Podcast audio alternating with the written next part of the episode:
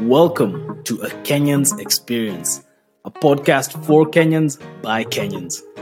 In this podcast, we use real, raw, and personal journeys to provide you with the knowledge and the power to demystify, simplify, and make better decisions about your academic and professional future.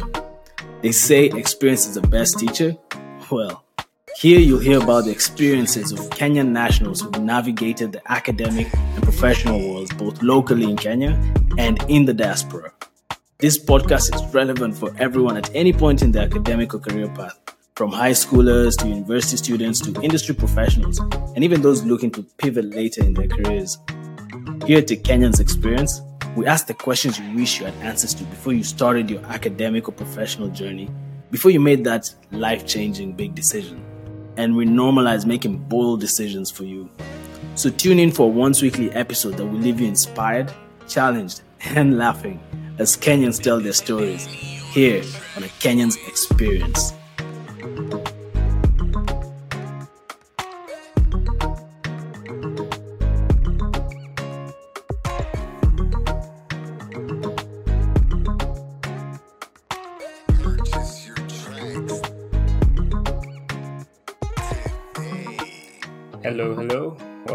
Another episode of a Kenyans Experience podcast. We're here back again. As you guys know, we're in season four. More exciting, more amazing guests. Um, I'm joined by, first of all, I'm joined by my co host Cynthia. Cynthia, say hello. Hey guys, what's up? Excited to be on this episode.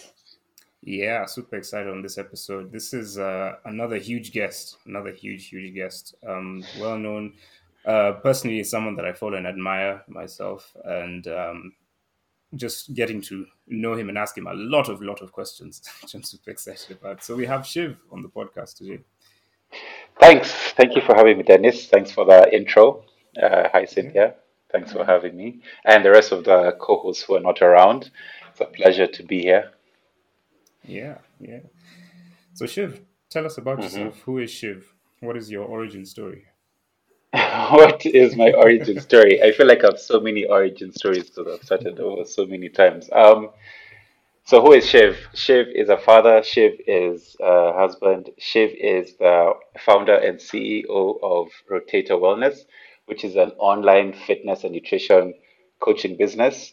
Um, Shiv is also a co-host of Unit the Podcast, which I founder and co-host of Unit the Podcast, which I co-host with my wife. Um, it's based on long-term relationships. We have been together 14 years, uh, married for four of those years. And um, Shiv is also just a fitness enthusiast and um, dog enthusiast. I would also say dog psychology, just before expert, maybe professional. Um, and uh, yeah, that's who I am. Nice, nice. I have to ask, what what dogs do you have? I have a male three-year-old Rottweiler. Ooh, nice. Yeah, his name is Mamba. Nice. Fitting. Yeah, yeah. so you said that you you have quite a few origin stories because you've said it over so many times. Do you mind telling us when was it that you first had to sort of take a step back and then switch your origin story around a bit? Ah, okay. Um, I feel like it starts from way back when I was a child. So originally, growing up, um, I was in love with football. Everything I ate, breathe, sleep was football. Yeah, and I did want to be a footballer growing up. Like I was convinced I'm going to play football as a profession from like early on. Then by middle school, what would be like class five, you know, it started to hit reality wise because I was like, all I want to do is go to football academy and I want to be a footballer. And, you know, I shared this dream with my folks and they knew I wanted to do this, but it wasn't possible for economic reasons, financial reasons. And so that was kind of the first one like, okay, so I'm not going to play football. so I'm going to high school to do what exactly? You know, I, I hadn't even thought of going to high school. That wasn't in my thoughts. Um, so that was the first turning point. Like, okay, I guess I just have to go to high school then. meaning now I have to start like actually getting serious with my grades, um, you know, to a place where I can get to whatever high school I want to get to without having to um, at least struggle as much in terms of I don't have the grades, and now it's like searching for something that fits, as opposed to getting grades that can help you have a choice as to where to go. That was kind of the first time. Um, do I take you through all of them now? uh, as you wish. But I have a I have a follow up question to that actually. Yeah. So, Yeah. what was that like in terms? I mean, how old are you when that happened? Actually, sounds like you're pretty young if you were Um, before high school. Yeah, I mean, before high school, that was around, I was around what, 10, 11, the Oh, first wow. time that happened. Because I got to high school around 13. Yeah, I was 13 in high school, just turned 14, like midway through my first year in high school. Yeah. And so, what? So, was it that? So, just to, just to clarify, so was it just before then? So the, the football was the dream. So then you weren't taking school seriously, and the complete focus was just football. Yeah, I wasn't, well, I mean, I was just like getting by. I was just like, okay, I wouldn't Mm, fail, but I'm not going to try any harder um, to be like top five or like number one in class. I was like, I, I really don't care about being number one in class. I have no desire to be number one in class. However, I have a desire to be first team in every single game we're playing in, in mm, school, in church, in the estate. I leave me out and it's a problem, especially if the ball is mine, I'm going back home, you know, kind of mentality. Um, yeah, yeah. And Yeah. so, what was this, that like? Sorry, go ahead, Dennis. no, no, I was just going to say I'm the same. Football was my be all end all when I was young. I think we, Yeah, we all had that crushing dream when you realize, ah, man, this is probably not it. Then they yeah, score, so you're just cruising yeah. through it. But you know, uh, hmm at the back of your mind is just a football, just controlling your life. So I completely hmm understand. hmm Mm-hmm. Yeah, absolutely. Ah, yeah, anyway, here we are. Here we are. It's like ripping open new wound, old wounds. Like, yeah. oh man, oh man, yeah. And so, what was that transition like for you in terms of then starting over and figuring out the next steps? Because I think what we like to do with this podcast is to, because everybody knows your name, everyone knows Shiv Simani, but I would have never known your love for football until we just asked you this question. And the whole point of the podcast is to allow people to understand that everyone started from somewhere. We've all had triumphs and I guess failures, and whichever way you have a look at them. So, yeah, if you don't mind taking us through them, what was that like for you then transitioning into? okay, maybe now I'd start focusing on school. Because even I weirdly had that when I realized, like, oh shit, uh, things are going going the way that I planned out, and I sort of need to start focusing on what I need to do. So it'd be lovely to hear from you. Um, it was obviously very painful, crushing. Um, to you know, you kind of realize, okay, that's not the reality of things. But you know, you just keep moving on. Like, what's the next thing? What can I do next? And you get to high school, and there's this whole new ecosystem. There's this new friends. Um, you're just starting to hit, you know, your teenage years. Um, so there's a lot going on, obviously. Um, but now in high school, it was like, okay, so what can I do here that I enjoy doing, that I love to do? So again, I kind of joined, you know, at least the house football team, but I didn't, I think I kind of hated the idea of competing for football for a bit of my high school and uni years. Like I was playing, but I was playing because I love it, not because I wanted to compete in it. Because I was like, there's no need trying to like work too hard here. Because like, where is this going? Where is this taking me? And then it's like, as that was happening, I injured myself. I got injured in football. I dislocated my right shoulder, and that was kind of like now for sure you're not going to do this competitively because it was a matter of a number of surgeries for you to be like at the level you need to be if you're trying to go professional or slow down. So it was like, okay, I'm done, I'm slowing down. What next? So I joined, you know, the swimming team and I was in the high school swimming team and that was fun. It took me at least places around many high schools. Um, I competed quite a lot. So I was still like in the fitness and sports industry, but it wasn't like what I loved to do, but I enjoyed it. I was a good swimmer. Um, and then, you know, uni was next. And uni, we kind of went deep into kind of this party lifestyle because nights, you're in this new ecosystem because I was in a boys' boarding school, na- a boys' national boarding school. I was in Lenana, so it's like kind of very military um, where I was from. Now going into uni, I was in USIU, where it's all freedom. Like no one cares really if you come to classes, no one's following up with you for anything. So I kind of lost my way, so to say, um, from sports completely and just went into partying um, till later on when things changed. Yeah, I, I kind of stop there. Unless I, I can continue, but I, I'll stop there in case there are any questions or in case, yeah. No, leading questions actually I was going to then ask uh, how you then navigated from high school now into university life. So at that point, did you know what you wanted to do um, in the future alongside the No, I did not. I, studying as well? Oh, okay, there you go. um, okay, um, I didn't exactly know what I wanted to do. Before I went to uni, I kind of wanted to either do architecture, but math and um, the sciences were just um, not accepting me. I was like doing well in art and English and geography, and I was just not doing well in what I wanted to do, which is architecture. So I was like, okay, maybe I'll do design. But the design school I was looking at um, was in Malaysia, and again, finances. So it was like, um, I don't want to do a diploma course here. In there was a school here, I think it's still there. I can't remember its name, but it was offering a diploma course, and my folks were like, if we're paying for you, we're paying for you to get a degree in something.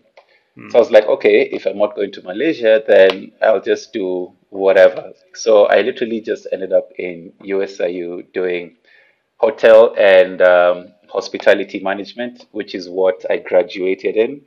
And um, that was my degree. I didn't really, I was like, okay, uh, maybe I'll do this and see how it goes. So I just immersed myself in that, graduated and worked in the industry for, that's the hotel industry as a reservations agent, um, front desk.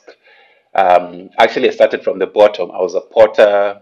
Um, I was part of the waiting staff, uh, the kitchen support staff. I did the housekeeping. Basically, I did everything in the hotel, um, junior staff positions.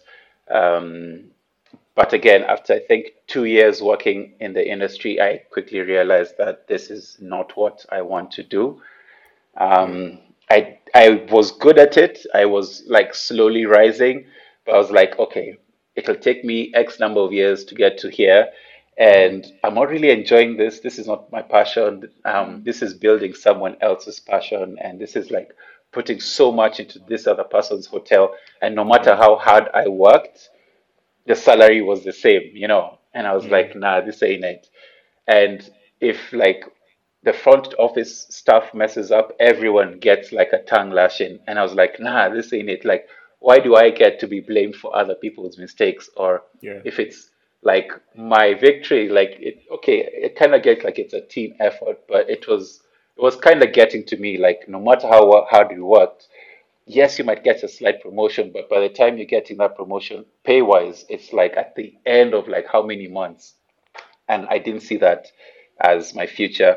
And to add to that, around that time is when uh, my now wife, girlfriend, then got pregnant with um, our firstborn, and I didn't want her to come uh, into this world seeing me uh, being around me doing something that I didn't enjoy because I was slightly miserable to be honest because I, I wasn't enjoying it as much and the working hours were crazy because I was working all holidays because we're in the hotel business. That's like peak time. Yeah. So holidays, I'm working. I'm doing like night shifts. I'm doing. I'm off on a Tuesday afternoon. Like who's who else is off on a Tuesday afternoon? So I didn't think it was worth it for me, and that's when I was kind of slowly being introduced into this fitness world by my then really good friend um, and he was doing something to do with fitness abroad. So I was kind of like getting his course text and learning from him and learning online. YouTube was now starting to really pop. So I was like just learning on my own and doing it on my own on the side. So it was like I'd go to the gym in the morning, go to work in the afternoon, go home. Then later on, I went into like even training people in the morning or going to work in the morning, training people in the afternoon, then going back home. So it was like I was working two jobs at the time. And yeah, a few months in, I was just like, you know what? I'm not doing this anymore. I'm just going to take the leap. So yeah, I resigned from work and I started over again. we founded a company, um, Just Gym It, and um, with Frankie. And from there, you know, we just moved. I was more the like communications and marketing and whatever. He was more the trainer. And I was just learning from him also. Then I was learning Costex. Then we kind of took it over from there. Yeah. I have a lot of questions. Uh, yeah. um, so it sounds like just going all the way back, like just listening to your story, it sounds like you wanted to be the best in football, you wanted to be the best at swimming, and it sounds like Yeah. it's it sounds like you're competitive, but it really sounds like you've been a leader throughout, and that's what you've wanted to be to be throughout. And obviously, you founded so many companies, and you know you've had a podcast, you know you've got CrossFit, etc, etc. Um, and so Yeah. just going back to your story who was it in your family who sort of like built that within you? And what was the support system like for Mm. you? Because i think that that's Mm. really tough because as someone um as a young woman um just going through so many changes in my own life it's just trying to understand what are the things that you need in order to be able to start over again and again. Because i think that's the secret to life is just accepting that you know as cliche as it sounds change is the most constant thing.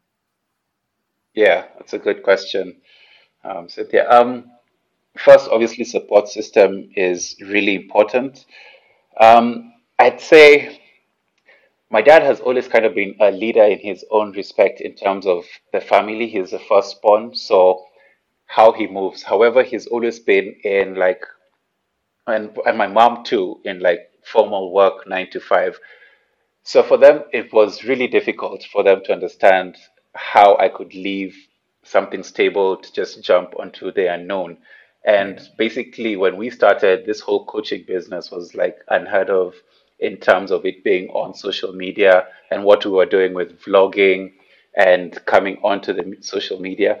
So it took a lot of just self discipline um, and really getting our parents and our close family members to kind of see the vision. So constantly explaining to them, you know, and letting them see, um, not just by hearing you talk about how much you want this, but them seeing how hard you're working to get this. You know, um, is there is there is there some income coming in? Is there a kind of plan? What's your plan? So we kept reiterating this to them. I think there has to be some perseverance and just belief um, that you will succeed and do what you need to do and keep learning, keep growing, and be as humble as possible in terms of you don't know everything. So you're taking, you're giving it your all. You're taking 100%. So every day you're doing something that is leading you to be better um, and leveling up in this thing that you want to do. So, what is that one thing you're doing every day? It has to be done every single day. So, it's just like keep learning, keep growing, perseverance, and just keep reiterating and be um, perseverant and hopeful, let's say. Yeah, and lots of prayer. Um, it doesn't have to be, you know, religious, but spiritual. I'm very spiritual, so yeah. I hope I've answered your question. yeah you definitely have thank you Okay, okay, okay, Cool. Would cool. you say being in the, the, the hospitality industry and with all of the challenges that that had, that it motivates you, it built you to the person to now go for the, the passion of being in fitness? Because, for example, if you're in a different industry, say like in IT or uh, just another different industry, you wouldn't have that hardworking mentality or capability to then go after what you want. Would you say being in the hospitality industry did that for you? Um, I'm not sure to be honest. Um, I always knew, or I had it, I knew deep inside that that's not what I wanted to do. Yeah. I wanted to do something that I enjoyed or at least liked doing, not that something that I was just good at doing. Um, something that I felt some fire for, and I didn't really feel fire for, you know, being at work um, at the front desk. Uh, yeah, I, I didn't feel the fire. So it's like something that brought me back to sports and fitness. I feel like igni- reignited that fire because this is what I enjoy doing. I enjoy working out or just being in not the usual environment for work, so to say. Yeah, yeah, yeah, yeah. I think that's it. I I don't know if I've answered. I'm not sure if No, I've no, no, you have. Yeah, yeah, you definitely have Okay, because okay. I, I know a lot of people who have been in that hospitality industry. Some who still are, some who also went out of it because they said that it was super, super difficult and challenging, hardworking. But then one Mm, thing I've found in common is that their futures have always been based on, okay, now this is what I want to do. This is how I'm going to do mm, it. These are the steps I'm going to take. And I see that because of what they've been through, um, being in the yeah, hospitality industry, which is why I yeah. it's definitely, it's definitely showing and and going into your next passions. Yeah, it's admirable. Okay, thank you. Thank you. Yeah, the industry, I mean, it taught me a lot. It taught me patience. Um, Yeah, um, you know, you see all these videos of guests and um, hotel staff fighting, and I can tell you it can get there because, you know, you're like at five hours into your shift at on a Friday, and this guest, you've been dealing with difficult guests all week, and this guest just comes and is just being completely disrespectful from the beginning. you know, you really have to take some deep breaths and woosa and just yeah, learn to, you know, just woosa and just move and just listen and, you know, not to take things personally.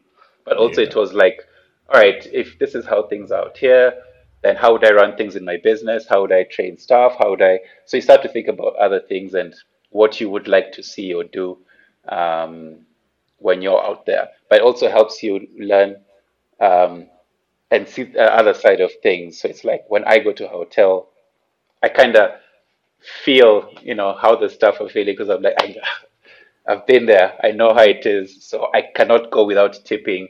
I always say thank you. I always say please, and I yeah, insist. And if yeah, someone is being rude to service staff next to me, I tell them off. I, I can't I can't stand that because I'm like that's that's completely disrespectful. That's like you know kind of thing. So it kind of molded me in some way. Yeah. And as you were as you were completing your degree um, in hotel management, were there ways that you kept that fire alive within you? Because obviously that's what three to four years of your life. Um, was there a way to keep that fire inside you alive? Of you know, you want to be in fitness. I guess at that point maybe you didn't know it was fitness exactly, but you just want to be in sports. You just want to be in a specific environment. What were ways that you sort of kept that passion burning? Because I think it can be so easy to just accept your fate and just be like, oh, you know what, I broke my shoulder. It didn't work out for me in high Yeah. school. You know, Yeah. let me just let me just do this and get on with my life. Because I think that's a mentality that I see a lot in people. So how did you maintain that passion? Um, I kept playing. I never stopped playing um, football or swimming or running or participating in marathons, but I just wasn't giving it a hundred percent. I was giving it like my seventy percent or sixty percent effort. So still doing it on the side, but I guess life kind of took me back to it um, after what happened. So it was like a year or two before um, my daughter came. Yeah, like a year or two before my wife got we conceived. That this was like last year of uni around there. So was it last year of uni or first year of working around there? So in that year, there was a lot of partying going on, a lot of drinking, um, etc. going on, and I was involved in two, one, two, yeah, I would say two, but I think there were three. Two that I can remember very clearly uh, road accidents, um, mm, drunk driving accidents. That's with my now wife, her best friend, and her best friend's boyfriend at the time. I was driving in all instances. Um, yeah, so two were accidents and one was a street fight outside. I don't know if you guys know Q's in Westie, outside Q's with some guys. So I was in two drunk driving accidents in that year and a fight, a street fight. And the most I, injury I came out with was like a finger, a fracture in my finger, in my like little finger. Wow. No one got hurt in the cars, accidents, and that kind of. I think the last accident happened in December. Uh, was it November, December? And I think that's the year of that time. I didn't sleep after that last accident for probably, I remember it very well, for probably 24, almost 48 hours. I, I think I was just shook. I was shook because I sat down and I was like, this, this is, this is, this is a sign. I mean, mm. I haven't gotten injured again. No one's gotten injured. The car can still move. Like the tires are fucked up and the suspension's gone, but Yeah. I'm okay, I'm alive, everyone's fine. So I kind of thought to myself, you know, if I continue like this, I probably won't be here for another another month. You know, I can't keep partying and drinking and driving and fighting. Um, I, I remember going to work with a black eye, and I was at the front desk. I was a receptionist, and I was working at Tribe Hotel, so it's like international guests. So it was just so I had to be put at the back for reservations and I was thinking to myself, like, I can't keep doing this with my life. There's really no way I'm going. Yeah. I'll probably end up dead. That was what I thought to myself. So that year after, I quit drinking for a year and a half, and I went to the gym every single day for that year, like every day, every single day. And I was going seven days a week, but five days a week, I was going twice a day. Like in the morning, I do something, in the evening, I'm in the gym. So that year kind of built the base, um, the foundation for me really getting into fitness. Um, and I've never looked back since then.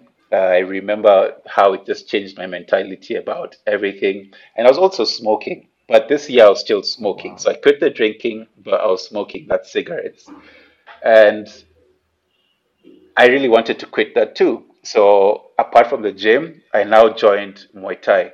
And I did Muay Thai, it's a form of martial arts for six months. And when I got there, the first thing I told the trainer is, I really want to quit smoking and I hope this will help me that. And let me tell you, he he was the owner of the place and he was the meanest. I hated him. I hated him. I I actually cried on Oh, wow. two occasions while working out. it made me look abusive, but I push myself really hard and I mm-hmm. don't like accepting defeat, especially when it comes to fitness and stuff like that. I'm like, I can still go on. So he really beat me down and he kept saying when like I'm down, he was like, You see, if you never smoked those cigarettes, you'd be able to get back up and continue. And that really was doing my head in.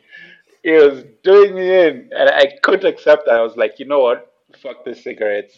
it took me about a year and a half to completely stop.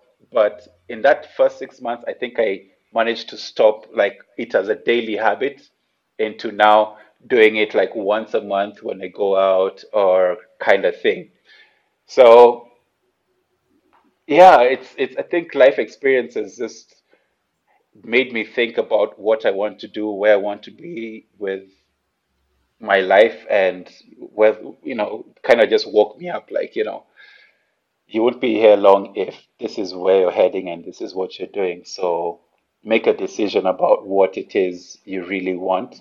I, I just knew I just didn't want to be that other side. So I was like, let's see where this will take me. It has done me well in the past. So let's see where it goes. Yeah, that's kind of my story as to how I started What a story. working out in the gym. yes, I kind of went from, you know, guys who didn't see me for like a year or two years, I kind of went from being this like slim and lanky 70 kg guy to I was like 80 kgs in a year and so much bigger and it, it was it was crazy. It was it was quite the transformation. And with that now is when we started vlogging on Instagram and Instagram just started just came out and YouTube was still there. So we were vlogging on YouTube and posting no, Instagram wasn't even out yet. It was Facebook. then Instagram came. So we were just like posting our workouts of the day. Like we go workout, this is what we have done, post. Go workout, this is what we've done, post. And we started growing a following and people wanted to know what we're doing, how can we help them? And that's kind of how, you know, we started our social media journey. Yeah. Yeah. Which was actually my next question of how the, the content creation uh, came about, but it it came with your story, like Yeah. literally from Yeah. the beginning up until now, which is which is really dope. Yeah, yeah. Um, we uh, follow. I still follow a number of guys um, in the States and the UK, all over the world, who are who are really into fitness blogging when it initially like started. Um, and we're just seeing what they're doing, and we're like, all right. So all you need to do is just tell guys what you're eating, tell guys about your day, show guys your workouts. yeah, That's easy. We do that every day. So we just picked up a camera and made sure we did it every single day. And before you know it, a brand reaches out and we're like, oh, okay, so we just need to now tie it into how this brand fits here. And we earn money. like, oh, cool. That's, that's great. And yeah, yeah. So there was those kind of things happening that also helped me make the decision to just completely jump from full-time employment to or full-time employment and part-time this to this other side. I felt like there was hope if that was just the beginning that there was you know light at the end of the tunnel. Yeah, And I think I, I just want to point out the fact that because I've seen that photo consistently on your, I think your Instagram page, you'll do like a TBT Mhm. where it's a comparison between, you know, you at 80 and you at, at 70. And I, I look at that photo and I'm like, oh, it looks like you just decided, you know, to join the gym. you know, like Yeah. obviously. like if you know, but like Yeah. I think hearing hearing your story and hearing the origin and the motivation that pushed you to that point, Yeah. I think that's what a lot of people miss out. And it's one of the reasons why I quit Mhm. Instagram for four years is because I would keep trying to be like people like you and other fitness Mm. influencers and just being like, oh, if they can do it, I can do it. But not knowing the origin story meant that I quit so Yeah. many times because I'm just like, oh, yeah, I mean, okay, they look like this within like a year. Why can't I look this in? Yeah. You know what I mean? Like some dumb shit like that. Mm. but then it's like, Mm. if I know Yeah. the reason why, and it's sort of just the point, basically, what I'm saying after my babbling is like, you need to find your own origin story, your own motivation as to what's going to keep you pushing in the gym. And maybe it doesn't have to Mhm. be as dark as a Muay Thai. Yeah, it doesn't have teacher, to be. but it has to be something strong enough to get you there. Um, Mhm. yeah. Um, and so what, going back to being a social, going into social media and into that space, what have been sort of like the challenges with, within that sphere? And I think especially from a Kenyan perspective, because we had a micro influencer the um, about maybe a couple of months ago, Ivy, um, on this podcast, and just talking about Mhm. what it's like being a social media influencer in Kenya. So what was that like going into the fitness influencer space? You probably were Mm. maybe the first person. yeah um which ivy is this um just ivy No, different. Oh, No, okay, okay, okay. Um, yeah, I think initially we were like the first ones, if I'm not wrong, um, were the first ones doing it definitely on YouTube in Kenya. Um, so it was painful when I had to leave the company and start over fresh. I've only just started uploading back on YouTube this year. It, it was difficult um, to get back there, but yeah, um, it was interesting because we started to notice people are seeing what we do as coaches and trainers differently because before it was just the whole notion of ah, it's just the guy in the gym doing aerobics with the steps, you know, kind of thing. And it was never really, or the guy in the gym just standing and who tells you to do this or do that. So it was never really seen as a lifestyle. It was never really seen as a job that can be done uh, for a living and full time. So we thank social media for helping us at least send that message out and across, and at least hopefully motivate and inspire younger guys and trainers who are looking, whether it's not in training or an industry that's just not known of, but at least to start, because there has to be a start somewhere. Uh, but you kind of have to keep elevating and pushing the boundaries as to what you think is possible. Um, you know, it's impossible till someone does it, you know, kind of mentality. Um, I still feel like we are where DJs were maybe like 10 years, 15 years ago. But you've seen that industry grow. You've seen how other industries growing are growing from musicians. So we are, I feel like where I am, I'm kind of an OG. I feel very young, but I want to keep pushing in this industry. I want to elevate it. I want it to be respected and for people to see it as something they want to do. Um, if this is what they want to do. Yeah. So, Yeah. um, n- not to take us back, but I think it's important that I ask this question because most of our listeners are young people um, Mm. navigating through the university life, you know, um, from the high school to the university and making it through university. So during that Yeah. time, as you say, the whole partying lifestyle, especially as it is in, in Nairobi, and then you having that realization of this is now what you want to do through your fitness journey Yeah. was there that peer pressure to remain in the old lifestyle and how did you navigate through especially you know with the friends that come with that they've made some connections and they're people that you know you call your boys or your homies but it's still that um Yeah. lifestyle and then then you can potentially lose them as you go into something more more healthy so how was navigating through that Um, it wasn't easy. Um, luckily, I'd say uh, my now wife Shiko um, was very supportive. She kind of was like, "Yeah, we, we we have been fucking around, and it's really not taking us anywhere." Kind of mentality in me. So she supported it. Um, and, you know, she was doing her thing. I was doing my thing. Um, everyone around me kind of knew, okay, don't call Shiv if we're going out past a certain time. Don't call Shiv if, and I, I made it clear. I'm like, no, I'm not coming. Um, are we drinking? No, I'm not coming. Are we? I, I was just like, you know, I'm not coming. And I think you also have to be comfortable with the fact that it will be, it will be lonely. Um, it's a bit of a lonely journey yes, you have the support of your friends, but you see, you know, other people enjoying or being in big groups of friends, and you probably only have one or two people next to you who kind of see your vision or are supportive enough to be around you during the harder times. yeah But I'd say stick to those people as closely as possible. But I, I don't feel like you kind of need to get out of the mentality of like I'm just trying to impress people or be there because everyone's there. Just have to be comfortable with, yeah, I'm missing out and it's okay, you know. Um, yeah, oh, you're not coming out anymore, or Connie, we're not boys. We're boys. Like I really don't have any beef, but I'm just not going to go out for that event. However, if you want to come to the gym with me, I will take you and we'll have fun there.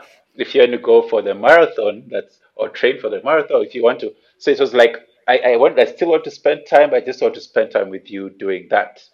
And I'd let guys know because I still do it till now. I still have periods when I train hard, then I take a break. I train hard, I take a break. Like now, I'm just relating this to that time. Like mm-hmm. now, I'm about to start like serious training for my 24 hour workout again. So I did this in 2019. I'm doing it again in November. So now for the next about 60 to 90 days, it's just all out training. So I'm literally writing a memo to all my friends and telling them, you know, from the 1st of September, um, you can't be at my house past uh, 9 p.m. or past 8 p.m. Um, if you're coming to drink, um, just get something for yourself. Don't buy me anything. Um, I'm not going to be going out on Fridays, only Saturday and up to 8 p.m. I'm literally writing everyone a note and sending it to everyone. So I've let you guys know that this is what I'm doing. So if you try to reach me, you know what times to reach me at, um, where to reach me. If if don't ask me, don't don't ask me why why why or why you not or why you. I've told you, and I don't want to repeat myself kind of mentality. So you have to be comfortable enough to just say how you feel and just not be afraid of hurting feelings. Because at the end of the day, it's you who gets hurt when you don't achieve what it is you're trying to achieve, or when you don't do your best to achieve what you've been trying to achieve. So, did you do everything in your power to try and get there, or did you kind of dilly dally on your way there? You kind of have to be comfortable with the fact that you hurt feelings, and that's just how it is. But if someone leaves because their feelings are hurt for something you're trying to achieve and they're not happy for you, it's like, come on, man, you know. Okay. okay. Yeah. Yeah. And I think that's I think that's a very important point. And I, I want to ask this question. I, I, don't sorry I don't listen to your podcast, but I'm sure you probably have covered this or probably will cover this because it's a long term relationship podcast. But how did Yeah. because obviously you're writing a memo to all your friends, but you probably also have to write a memo to your own family as well. so how did that Yeah. tally up with working within in your relationship as well for people who are thinking about okay there's discipline you know with my friendships and stuff i can cover that but how do i manage discipline with my family who i still live with who maybe are not really getting in the way but i need to be able to because we're essentially talking about boundaries right just drawing Yeah. clear boundaries so then how do you draw Yeah. those boundaries with people who are really close to you and you live with Um, I think it's the same, uh, like in the house. So it's, you know, I let my wife know in advance, like now for, you know, so we can plan our shopping now. It's like, I'm not going to be eating as much meat. Uh, I'm not going to be eating more plant protein. So we kind of have to factor that into the menu for the house, into the shopping for the house, and also just letting her understand and know that and see again the same way I had to talk to my parents and let them see the benefit of me leaving the employment and going into this. It's also for her to see, okay, this is why I'm doing this. These are the benefits, you know, literally showing her the presentation and being like, I'm trying to get here, I'm trying to do this, and this is what I'm trying to earn, and this is the money I'm trying to bring in for us. you know, and to do this, I need your support in this, this, and this way. So, how can you support? Where can you come in? And what don't you want? What can you compromise? What can't you compromise? Because there's times I'm going to compromise things for her, there's times she's compromising things for me. So, how are we going to do that cohesively where we're not fighting about things, where we're constantly getting into each other's um, way? Um, I think there's communication as much as possible for what it is you're trying to, not like being, uh, you know, selfish, like extremely selfish. Like, no, I'm not going to do that. No, I have to get my eight hours of sleep, so I'm not going to put the babies down. You know, I have to be realistic. Like, so it's like I, I also have to now change my schedule. So instead of us having dinner together at 8.30 or 9, as we always do, I'm going to be having dinner at 7 with the kids. So I'm going to be with the mm-hmm. kids at that time because my food needs to digest earlier because I need to be asleep by 9.30 as opposed to the usual 10.30 or 11. So she already knows that now, you know, this is kind of my new program for this amount of time. So it's like, okay, so how can we now find time within that? So early in the day, what's your day like? Now, do we find an hour, hour, hour after that, or do we find an hour before that? So it's like just constantly reevaluating and just seeing how we can make things work. So with with the the fitness journey that you are in now, and all of the things that you've set up, and uh, what you're doing now, what do you most, what do you enjoy most about it? What still drives you? What still drives me? I mean, right now, what drives me is to be, huh? Interesting question, Dennis. Um, what drives me? I think to be the best, um, to be at the absolute top, to level up every single time.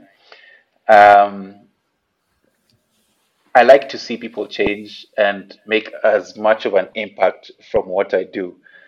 And if I don't make as much as an impact as I thought I would, then I do it again and I do something differently to see if I'll make even more of an impact. How can I level up from that? Yeah. I think that really drives me. And after now leaving um, just Gym It and starting all over again in 2019, now with my Shiv Simani Fitness company, you know, it's a lot of trial and error, opening new pages and all that, canceling my whole just Gym It background and now starting again. And now I now started another company called Rotator, and now it's like Rotator is my baby. So Rotator is now reaching onto the online space a lot more. Because yes, there's things we wanted to do in just Gym It. So I'm like, okay, you know what? I'm going to do them now as uh, Rotator Wellness. Yeah. Um, so it's now working on those things every day, just one day at a time. I have to make sure I've done something leading towards my goal. I kind of like to look at it like that. I kind of like to just look at it as an everyday thing. All right, today, what do I need to do? Tomorrow, what do I need to do?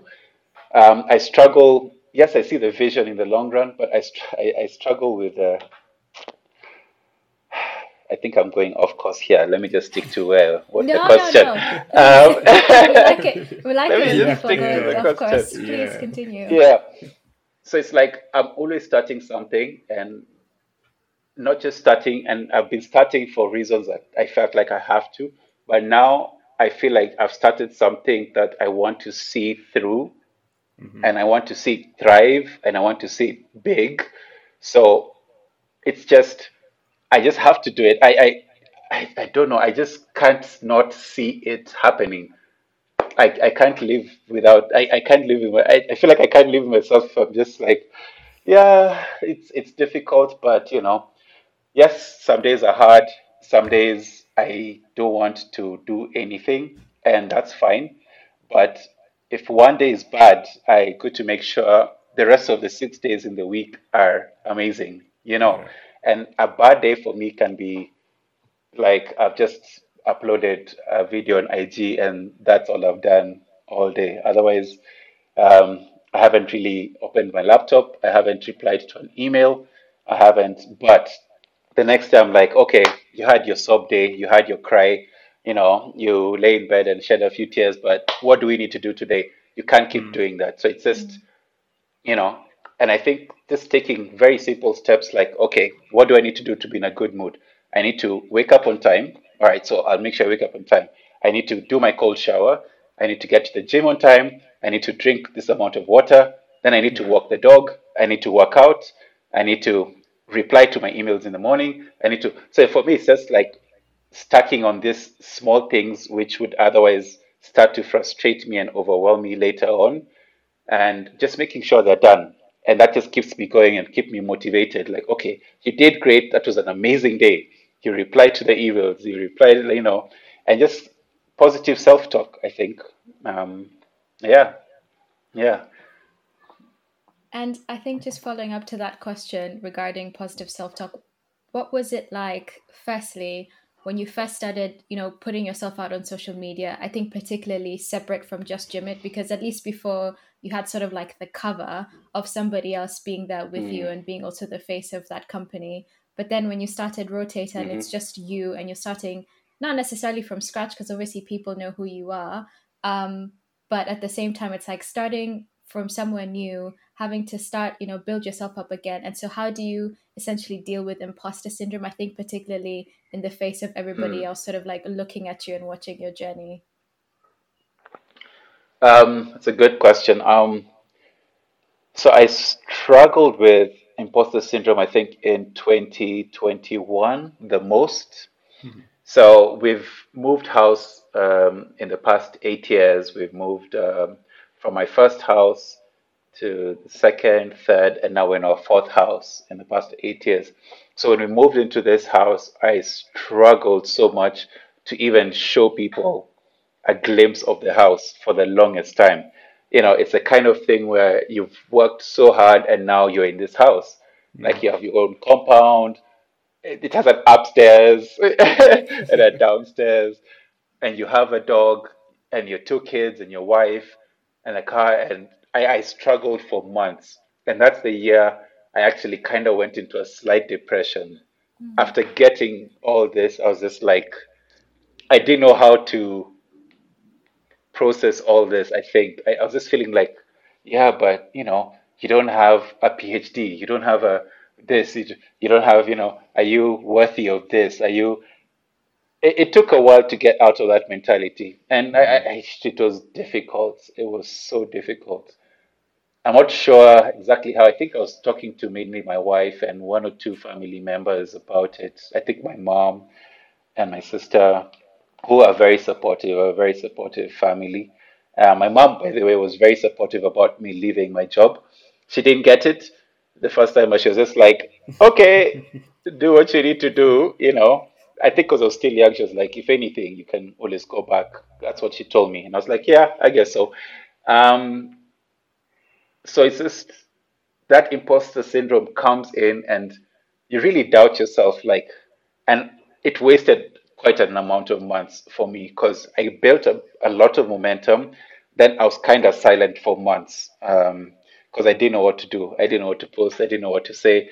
I felt like it was just it. I it, it wasn't. I felt like I was living someone else's life.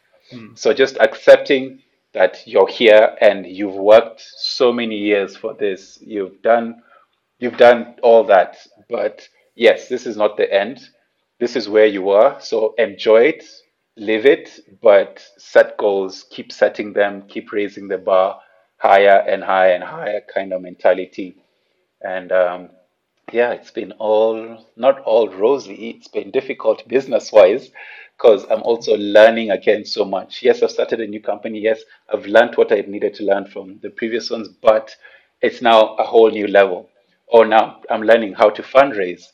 I'm learning how to tell my story uh, on paper. I'm learning how to talk to investors. I'm learning how to do a financial model. Like this is a thing that you know I was like, oh shit, now I'm back to square one. I'm back to grade one again, kind of thing. So it's like you get to that level, but when you get to that level, you realize, yeah, I'm I'm I'm down here again. So you get up again, I'm down here. So it's like there's a ladder you're continuously climbing, whether it's business wise, whether it's emotionally learning yourself and bettering yourself, whether it's physically in the gym, um, whether it's mentally with the books you're reading and just opening your mind up to more things or the travel you're doing.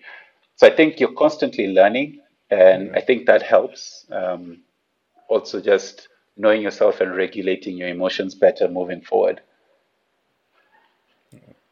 And are there people Yeah. you look up to?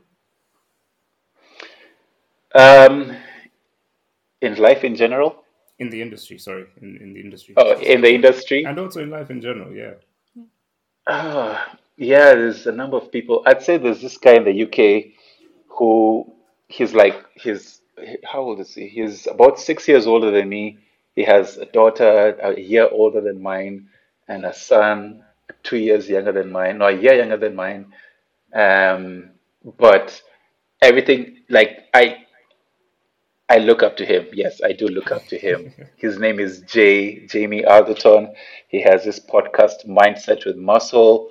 He has a few world records in some ridiculous fitness events, um, but uh, just basically making an impact and being as positive um, in life.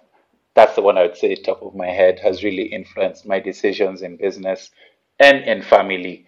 And seeing him, you know, working hard in maintaining his relationship and his business, which is not easy. Um, especially as you know the fame grows and all that grows, there's a lot of attention.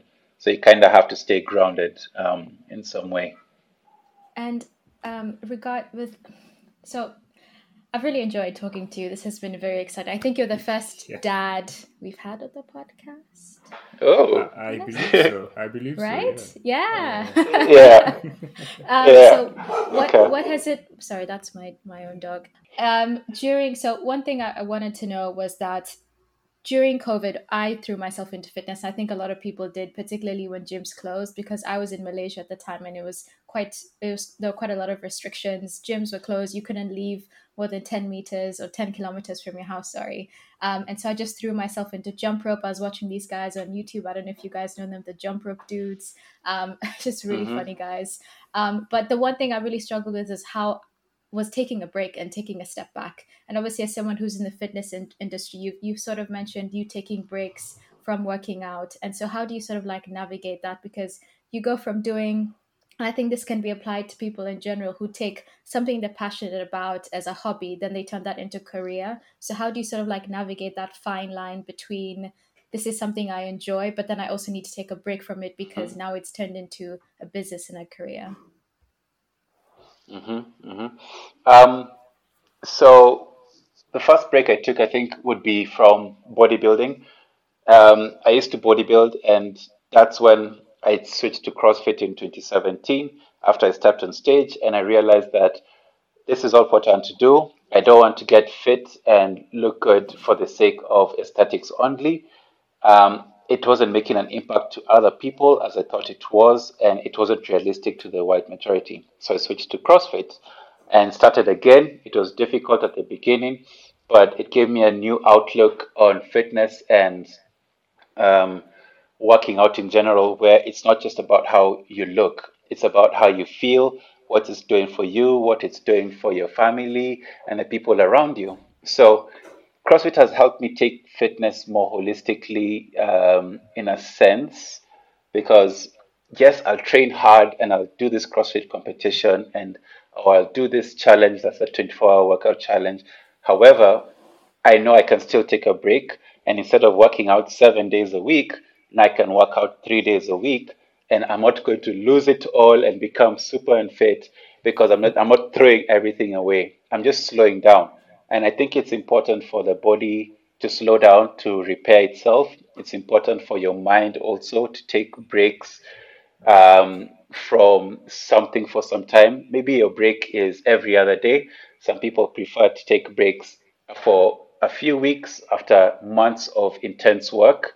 Some people take breaks on the weekend. So it's like during that break also, are you taking an active break or are you just going left all the way? So are you just like binge drinking and eating all the junk and are you are you so it's like why you why do you hate yourself when you're on this break kind of thing, you know? So you're still taking care of your body. You're still doing what needs to be done. You're just not going as intense. So instead of measuring all your meals, I'll just eat normally. Instead of going hard in the gym for an hour and a half, I'll just do a 30 minute workout. So I'm just slowing down. I'm not stopping. I'm just giving myself a break from the intensity um, at the moment. It's just, I think, related to relationships where it's not all rosy 24 7, 365. Like, oh, you know, my love, how have you been? I've missed you so much. You know, sometimes it's like, hi, hi, you know, kind of thing. But you kind of catch yourself after like weeks. You're like, oh, you know, I don't think we're heading the correct direction. We're not being as intimate. So you, you have to be intentional about it. Okay, let's start. I need to hold your hand more. I'm going to tell you. I'm going to, even if it means writing it down in a to-do list of your day. You know, have I um, spoken her love language? Have I told her um, like hers is affirmations? So make sure I'm doing a daily affirmation. Yes, sometimes it may not be, you know, the coolest affirmation, but it's an affirmation. And at the end of the 30 days, you realize, oh, wow, we're so much closer now. So it's just like mindset shifts up and down. It's not always going to be tip top perfect. Yeah. Um, but I think breaks are important um, at the end of the day. Yeah. And there was something about my daughter and seeing us doing what we love to do. Yes. Um, I don't know if she understands everything we do completely and the different kind of shifts we've had to make in our careers and our lives. Now she's starting to see it and understand it. They both know, okay, Papa is a coach, but you know, Mama used to be at work 24 7 before my second born came, but now she's in the house the whole time. So I think my firstborn understands. The second one has no idea what we do. She knows I'm a coach, but she has no idea what my wife does. Uh, she just knows she takes videos and posts and stuff and talks to people on the phone, kind of thing. So I guess it's just the reality they're living in, and she doesn't really know any other reality to compare to. So it's just what she knows at the time. So you kind of realize that, you know, that's a, if that's how you grew up and that's what you did, that's kind of what was your real that that's what your reality was. Mm-hmm. It's the older you get, you start to realize, oh, so there's all these other things, and this also happens. Yes, we can show her and tell her, but kind of at the end of the day, experience kind of opens your eyes a bit more when you experience a book or you experience a workout or you experience traveling or you know it kind of open your eyes a bit more than just telling her right now.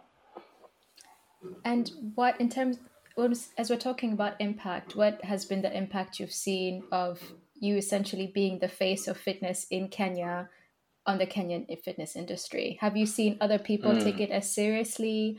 Um, and has it been a positive impact? And what do you hope to see in the next few years? Wow, the face of fitness in Kenya. um, nervous laugh. Um, I have seen many other younger people picking up cameras and getting more confident to talk um, online. I have also seen very many people reach out to me from DMs to basically let me say yes, the numbers are showing in the business. So from going to from selling, I'll just give an example from one meal plan a month to selling, you know, a meal plan every other day. That's a huge thing. Um, from walking out into a supermarket and not knowing anyone to knowing one person to being stopped four times in the supermarket and people actually telling you, yo, thanks for doing what you're doing. Thanks for these videos. They're helping me. They help me start or they help me keep going or just wake up in the morning and get to my workout. That for me is an impact. And I, I love that. It fuels me and I'm like, I need to do even more now.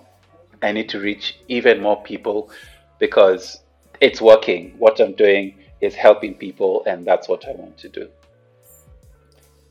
And so we were right to say we were very excited to have you in the podcast. You've just proven our point. Um, and so, what do you hope to see in the Yeah. next few years in terms of the impacts on the fitness industry in Kenya? Um, I hope uh, that we can, first of all, reach more people, not just in the urban areas, but also the rural areas. Because the problems we're facing in urban areas now, we're also facing in rural areas to do with this lifestyle diseases. Um, I'd also like there to be a lot more regulation um, in terms of like minimum wage. So basically, we need to build our own associations and start our own associations up to policy level about not just how ordinary people train, but about how our athletes from our sportsmen train, how they eat, how they're treated, how they recover, the amount of uh, basically resources that goes into the industry in general, I think needs to increase, and I'd like to be part of that um, from a policy level, uh, all the way at the top. Nice. So it'll be very exciting to see that Yeah. happen, and um, I think it'll definitely come true. And we hope to have you back on the podcast to talk more about that. Um, but yeah, I think Mhm. that brings us to the end of today's podcast. Thank you so much for your time, um, and thank you so much for Yeah. being so honest and Thank humble you. and sharing your story with us. Thank you very much, Cynthia. I think Dennis has just gone off, but thank you very much for having me. This was amazing. Um, yeah, it was a pleasure. And uh, for our listeners, you can catch us on the next episode. Just remember to leave a rating and a review. Uh, share this podcast on Instagram. Share with people who you think who would enjoy it, and also let us know who else you'd like to have on the podcast. Uh, and we'll catch you on the next one. Take care. Bye. Yeah, bye. Thank you for tuning into another episode of A Kenyan's Experience. If you found this episode inspiring or even helpful, then please do us a solid and share it with close friends or family, or even just share it to the world. We appreciate you. Hit us up, check out that new feature, the voice notes. Let us know what you think about this episode. We'd love to hear back from you.